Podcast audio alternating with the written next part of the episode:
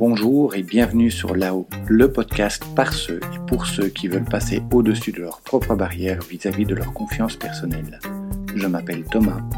Enfant et adolescent, je manquais réellement de confiance en moi et d'estime de moi. J'ai vécu le harcèlement scolaire et la solitude sociale durant de longues années. Les gens qui me connaissent actuellement tombent souvent des nues lorsqu'ils apprennent ce parcours, car il est tellement à l'opposé de l'image de confiance que je dégage actuellement. Je suis convaincu que nous pouvons tous améliorer nos niveaux de confiance et d'estime personnelle. Je sais par expérience que contrairement aux idées reçues, ce ne sont ni des choses innées, ni des rêves inaccessibles, et que toi aussi tu peux le faire. C'est pour cela que j'ai créé ce podcast qui a pour but de t'inspirer et de te donner des pistes pour que toi aussi tu puisses t'épanouir, prendre confiance et prendre la place qui te revient dans la société.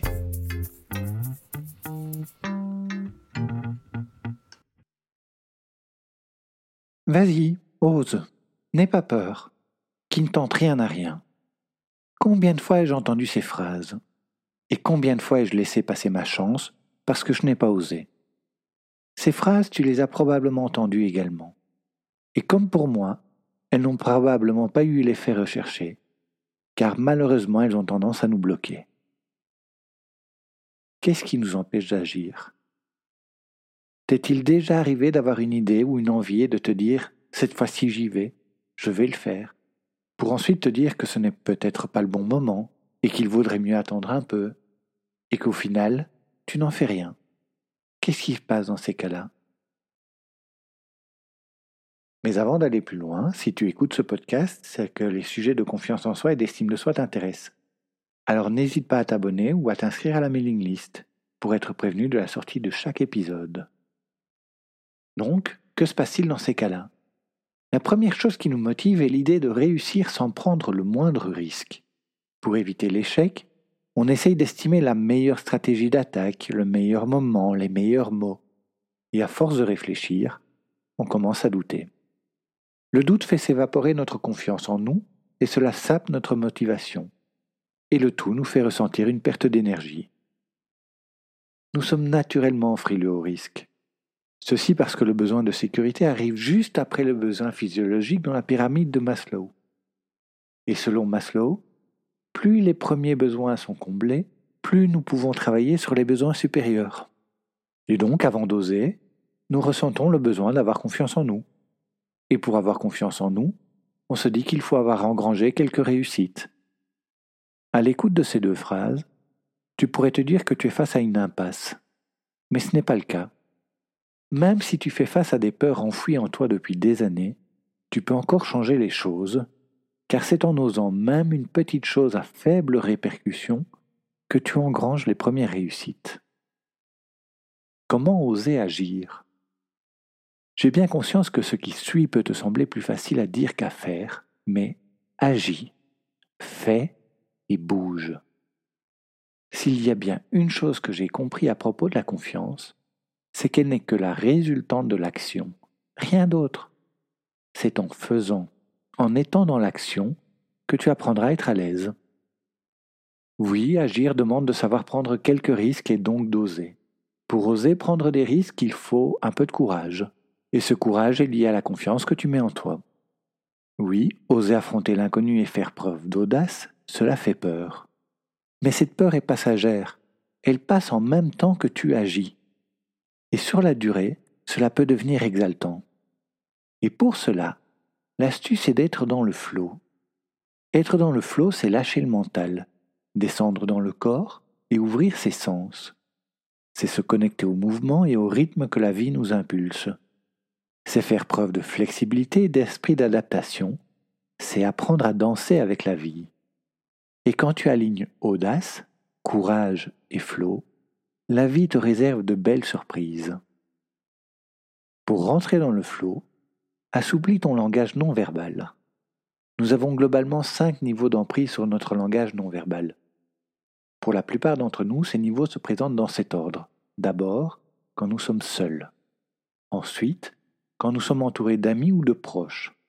Puis encore, pendant nos activités professionnelles. Et encore, quand il y a des inconnus autour de nous, en rue par exemple. Notre manière d'occuper l'espace s'adapte à leur présence. Et puis finalement, il y a en période de stress ou de conflit. Dans chacun de ces contextes, notre manière de nous contrôler, d'avoir prise sur nos actes et sur nos postures est différente. Si les deux premiers gardent systématiquement leur place, l'ordre des trois derniers peut changer en fonction de l'individu. Si tu veux assouplir ton langage non verbal, demande-toi comment tu te comporterais si tu étais dans un contexte où tu mets moins de contrôle sur ton non verbal justement. Par exemple, alors que tu as un rendez-vous d'affaires, essaye d'avoir le langage non verbal que tu as habituellement lors d'une soirée entre amis. Je ne parle bien sûr pas de danser sur les tables ou de vider trois bouteilles. Je parle de ton maintien, de ta manière de regarder et de sourire. Si tu en as l'occasion, et en fonction du contexte, essaye d'avoir des postures plus fluides. Bien sûr, si tu dois rencontrer des hommes d'affaires japonais, ce ne sera certainement pas le moment d'appliquer ces conseils, ou alors à faible dose. Car pour ces hommes d'affaires japonais, le protocole et l'attitude est quelque chose de primordial. Le grand intérêt de cet assouplissement, c'est que tu seras directement perçu par tes interlocuteurs comme plus confiant et plus chaleureux. Leurs retours seront donc plus positifs. Mais aussi, en étant moins dans le contrôle de tes attitudes, tu seras plus à l'écoute des réactions des autres, et cela te permettra de plus facilement percevoir les tendances et de repérer les opportunités. Apprends à te connaître pour savoir où puiser ton courage. Pour apprendre à te connaître, il faut commencer par t'observer. Aie un œil critique mais bienveillant sur ton passé et sur ton présent. Pose-toi ces quelques questions.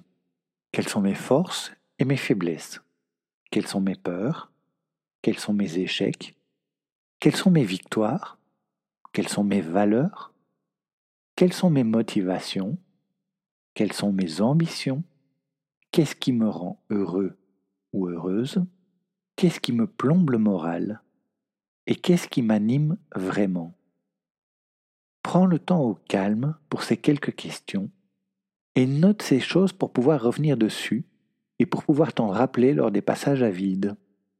Plus tu te connaîtras, plus tu vivras en harmonie avec ce qui t'entoure, et plus tu auras confiance en toi. Une bonne connaissance des points précédents te permettra d'identifier plus aisément ce qui est bénéfique ou néfaste pour toi. Tu auras déjà une meilleure idée de ce à quoi tu aspires, de tes vrais objectifs. Mais comme tu auras également fait le point sur tes forces et sur tes faiblesses, tu sauras donc où puiser ton courage pour atteindre ces objectifs. Apprends aussi l'audace en te lançant des défis. Pour apprendre l'audace, il n'y a qu'une chose à faire. Sortir de ta zone de confort en te lançant de petits défis. Choisis des objectifs réalistes et réalisables. Ne te fixe pas de gros objectifs dès le départ. Fixe-toi des objectifs qui sont juste à la limite de ta zone de confort. Tu peux parfaitement commencer avec de toutes petites choses. Tu peux par exemple accoster quelqu'un en rue pour lui demander l'heure. Ou tu peux te donner le défi de demander l'une ou l'autre chose à chaque fois que tu es dans un magasin. Un renseignement, des tranches plus ou moins fines à la boucherie, un pain plus ou moins cuit, cet article précis car c'est celui qui te fait de l'œil et pas les autres, même s'ils sont tous identiques. En te lançant tous les jours de nouveaux challenges, tu oseras l'audace avec une facilité accrue. Entraîne-toi chaque jour. C'est cela qui te permettra de faire des progrès rapides. Quand tu as un objectif ambitieux, n'hésite pas à définir des paliers. Banalise progressivement des situations intermédiaires qui t'inquiètent un peu. C'est en augmentant progressivement la difficulté que tu finiras par oser ce qui t'effraie actuellement. N'hésite pas à moduler le nombre de ces paliers en fonction de ton niveau de stress. Répète chacun des scénarios intermédiaires autant de fois qu'il le faut pour t'y sentir suffisamment à l'aise avant de passer au palier suivant. N'hésite pas à t'inscrire à une activité ou un sport que tu as toujours voulu essayer, comme la danse, le karaté ou le théâtre. Toutes les activités avec un certain contact social sont d'excellents moyens pour te dépasser et oser aller vers les autres. Accepte aussi l'échec comme faisant partie du jeu.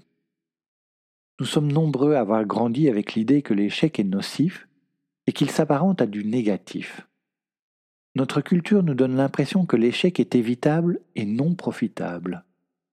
Je te déconseille pourtant de t'arrêter à cette impression, car il est rare de réussir du premier coup, même s'il y a des exceptions. n'hésite pas à aller vers les autres et à les aborder. Ose prendre quelques risques. Tu peux par exemple t'adresser à des inconnus simplement pour leur faire un petit compliment sincère, sans rien chercher en retour. Rien que cela te donnera envie de réessayer et progressivement d'aller un peu plus loin dans l'interaction. Tu remarqueras que la majorité des personnes sont sociables et que tu n'as rien à craindre. Plus souvent tu auras ce genre d'interaction, plus elles te sembleront faciles. Et lorsque tu penses risquer un échec, qu'as-tu à perdre en réalité? Oui, tu pourrais ne pas atteindre ton objectif, mais tu ne l'atteindras pas non plus si tu n'essayes pas. Et si tu tentes le coup sans résultat, quel sera l'effet sur toi? Très certainement une petite baisse dans ton amour-propre. Mais cela ne devrait être que passager si tu apprends à relativiser l'échec. Objectivement, la meilleure forme d'apprentissage, c'est l'échec. C'est en analysant tes échecs que tu apprendras le plus sur toi. Si tu en retires les bons enseignements, tu gagneras en confiance. Tu apprendras que l'erreur ne t'a pas mise à terre et que tu es capable de gérer la situation. Liste les tops et les flops de tes audaces. Régulièrement, liste les moments où tu as fait preuve d'audace et où cela a porté ses fruits. Je ne crois pas qu'il soit nécessaire de lister les fois où tu as fait preuve d'audace et où cela n'a pas été concluant. Car si tu as appris à avoir une bonne culture de l'échec, comme dans le podcast 5 raisons d'avoir une bonne culture de l'échec, tu auras déjà traité ces cas. Le but ici est de te faire une liste motivante de tes prises d'audace pour pouvoir t'y replonger quand tu ressens un passage à vide. Tu pourrais également lister les fois où tu n'as pas fait preuve d'audace et où tu t'es ravisé. Ceci pour te permettre de mieux repérer les types d'actions où tu ressens des blocages. Tu vas alors pouvoir identifier quelles sont tes peurs récurrentes et leurs éléments déclencheurs. Tu peux intégrer ce dernier point dans la liste de tes forces et de tes faiblesses de tout à l'heure. Car progressivement, ces informations te permettront d'affiner l'image que tu as de toi. En mettant plus d'audace dans ta vie, tu vas l'aborder avec un œil différent. L'audace t'incite à rester curieux, à être à l'écoute de ton environnement, à considérer les obstacles comme des défis, comme autant d'occasions d'exprimer ta créativité. L'audace met du piquant dans ta vie. Elle te fait sentir vivant en te faisant vivre des expériences mémorables. Ce n'est pour autant pas un saut dans l'inconnu, comme on aurait pu le craindre. Tout comme un sportif, on travaille l'audace de manière progressive et par paliers, en repoussant ses limites. Le dicton disait La chance sourit aux audacieux.